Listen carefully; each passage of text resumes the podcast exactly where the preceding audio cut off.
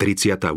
kapitola Návrat učeníkov Po návrate učeníkov z ciest ich Ježiš vyzval, aby šli za ním na pusté miesto a v prírode si oddýchli. Hovorili spolu o tom, čo na cestách prežili, o svojich radostiach i starostiach.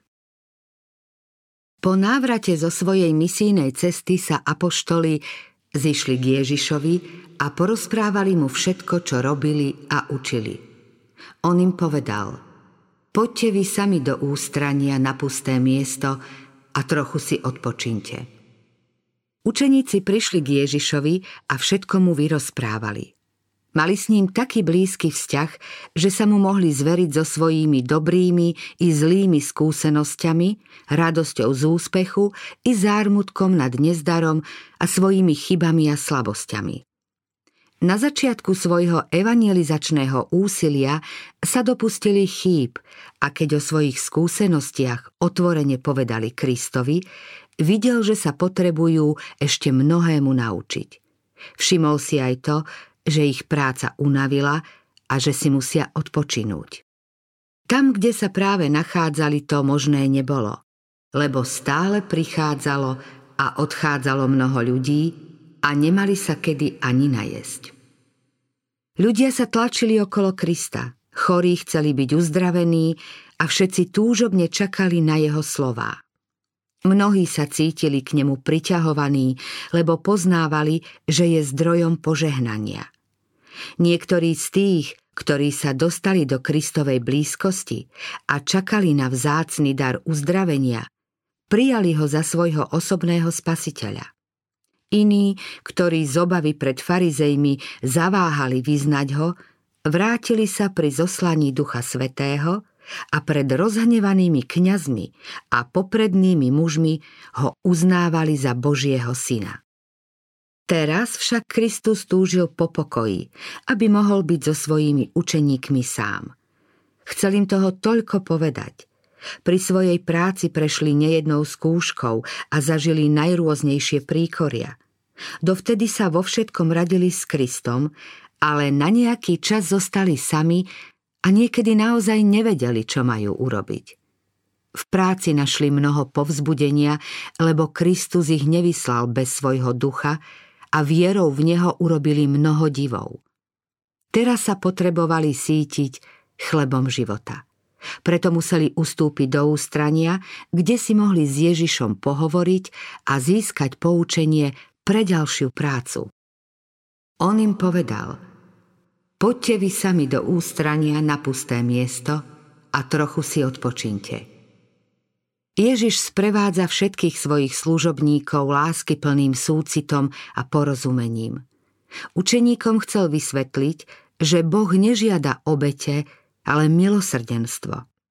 Do svojej práce pre dobro ľudí vkladali celú dušu a to vyčerpávalo ich telesné i duševné sily. Potrebovali si oddychnúť. Keď učeníci videli plody svojho úsilia, Hrozilo im nebezpečenstvo prílišnej sebadôvery a duchovnej pýchy. Ľahko mohli prepadnúť satanovým pokušeniam. Čakalo ich veľké dielo a potrebovali poznať, že ich sila je jedine v Bohu. Podobne ako Mojžiš na Sinajskej púšti, Dávid v judských horách a Eliáš pri potoku Karit museli aj učeníci na chvíľu prestať vo svojej činnosti a učiť sa od Krista počúvať hlas prírody i hlas svojho srdca. Zatiaľ, čo učeníci boli na misijnej ceste, Ježiš navštevoval iné mestá a dediny, kde zvestoval evanielium o kráľovstve. Pritom sa dozvedel aj o smrti Jána Krstiteľa. Táto udalosť mu pripomenula koniec, ku ktorému sa blížil aj on – Začínali sa okolo neho stiahovať temné tiene. Kňazi a rabíni ho chceli zabiť. Špehovia mu boli stále v petách a všade sa spolčovali proti nemu. Herodes sa dozvedel o kázaní učeníkov v Galilei a svoju pozornosť obrátil na Ježiša a jeho dielo. Povedal, toto je Ján Krstiteľ. Vstal z mŕtvych. Prejavil prianie vidieť Ježiša. Herodes sa neustále obával vzbury, ktorá by ho mohla pripraviť o trón a zo židovského národa zvrhnúť rímske jarmo. Nespokojnosť ľudu dozrievala k povstaniu. Bolo zrejme, že Kristovo verejné pôsobenie v Galilei dlho nepotrvá. Blížil sa čas jeho utrpenia, preto chcel na chvíľu uniknúť z rušného davu a odpočinúť si. So smútkom v srdci pochovali Jánovi učeníci zohavené telo svojho učiteľa. Potom to šli oznámiť Ježišovi. Kristovi závideli. S nevôľou pozorovali, ako k nemu prichádzajú Jánovi poslucháči. Spolu s farizejmi ho obviňovali, keď sedel s publikánmi na slávnosti u Matúša. Pochybovali o jeho božskom poslaní, pretože nevyslobodil Jána Krstiteľa.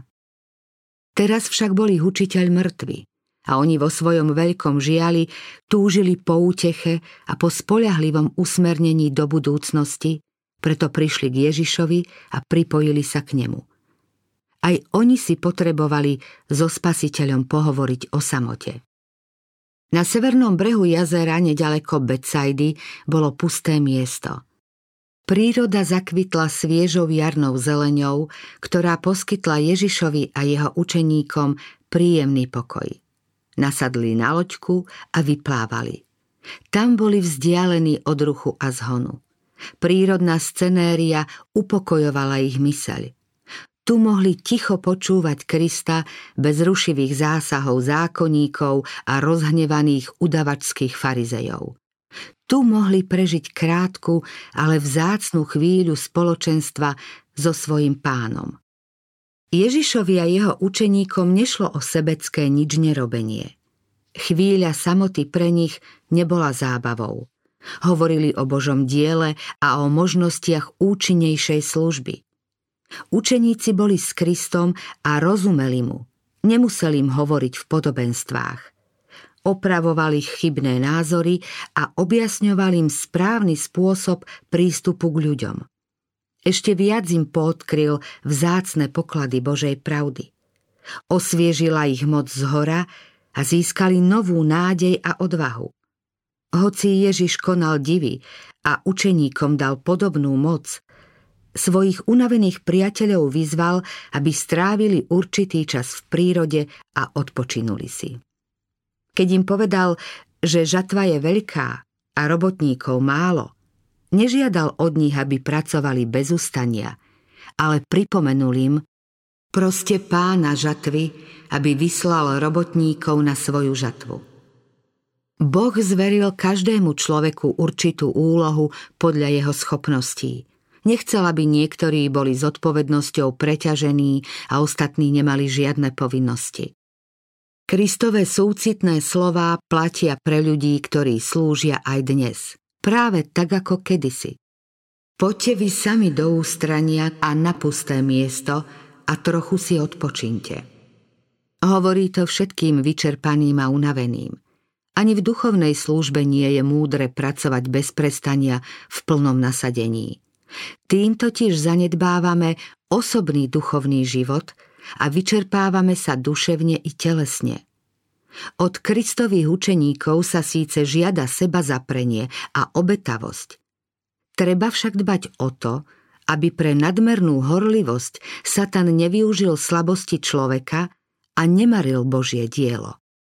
Podľa rabínskych predstav bola prejavom zbožnosti neustála činnosť vonkajšími úkonmi chceli prejaviť svoju domnelo vyššiu zbožnosť. Tým sa odlúčili od Boha a ďalej sa spoliehali na svoju sebestačnosť. Podobné nebezpečenstvo hrozí aj dnes. Zvýšená aktivita v Božom diele a prípadný úspech môžu viesť k preceneniu ľudských plánov a metód. Človek sa pozvoľna prestáva modliť a stráca vieru. Ako kedysi učeníkom, aj nám hrozí nebezpečenstvo, že podceníme nutnosť závislosti od Boha a spásu budeme hľadať v nadmernej aktivite. Stále musíme myslieť na Ježiša Krista a uvedomovať si, že On koná svoje dielo. Aj keď sa máme všemožne snažiť o záchranu hinúcich, musíme si nájsť čas aj na modlitebné stíšenie a štúdium Božieho slova. Za úspešné dielo možno nakoniec pokladať len to, ktoré sprevádzali mnohé modlitby a posvetili Ježišove zásluhy. Nikto nemal toľko práce a zodpovednosti ako Ježiš a predsa ako často sa modlieval, aké pevné bolo jeho spojenie s Bohom. Znovu a znovu o ňom čítame, ako zavčasu nad ránom ešte za tmy vstal a vyšiel von. Odobral sa na osamelé miesto a tam sa modlil. Schádzali sa celé zástupy, aby ho počúvali a dali sa uzdraviť zo svojich neduhov. On sa však utiahol do samoty a tam sa modlil. V tých dňoch vyšiel navrh modliť sa a celú noc zotrval v modlitbách. Aj v živote bezvýhradne zasvetenom službe ľuďom spasiteľ pokladal za nevyhnutné vytratiť sa z ruchu sveta a spomedzi zástupov, ktoré ho denne vyhľadávali. Z času na čas potreboval prerušiť prácu, ktorú konal pre dobro ľudí a stíšiť sa v nerušenom spojení so svojim otcom. Ako jeden z nás, spolutrpiteľ v ľudských potrebách a slabostiach, úplne závisel od Boha. V ústraní na modlitbe hľadal Božiu posilu, aby vytrval v povinnostiach a vydržal v súžení. Vo svete hriechu Ježiš pretrpel boje a duševné muky. Rozhovorom s Bohom sa zbavoval tiesnivého bremena smútku. V tom našiel útechu a radosť. V Kristovi sa volanie ľudstva dostalo k Otcovi väčšného zľutovania. Ako človek prosil pred Božím trónom, kým jeho ľudskú prirodzenosť neprenikol nebeský prúd, aby mohol spojiť ľudstvo s božstvom stálym spoločenstvom s Bohom, prijímal život od Boha, aby ho mohol dať svetu. Jeho skúsenosť sa má stať aj našou skúsenosťou. Pozýva nás. Poďte vy sami do ústrania. Keby sme dbali na jeho slová, boli by sme silnejší a užitočnejší. Učeníci vyhľadali Ježiša a povedali mu všetko. On ich povzbudil a poučil – ak si dnes nájdeme čas, ak prídeme k Ježišovi a povieme mu o svojich potrebách, určite nás nesklame a pomôže nám. Potrebujeme viac dôvery a spoliehania sa na Spasiteľa. Ten, ktorého meno je mocný Boh, Otec väčšnosti, knieža pokoja. Ten, na ktorého ramene podľa prorockej reči malo byť kniežatstvo, je predivný radca. Pripomína nám, aby sme od neho žiadali múdrosť, lebo on dáva všetkým štedro a bez výčitky. Každý, kto sa učí od Boha, by mal žiť životom, ktorý sa odlišuje od zvyklostí a spôsobov sveta a mal by mať osobnú skúsenosť spoznávania Božej vôle. Potrebujeme osobne počuť, ako nás Boh oslovuje. Keď sa pred Bohom stíšime a budeme očakávať Jeho hlas, započujeme ho.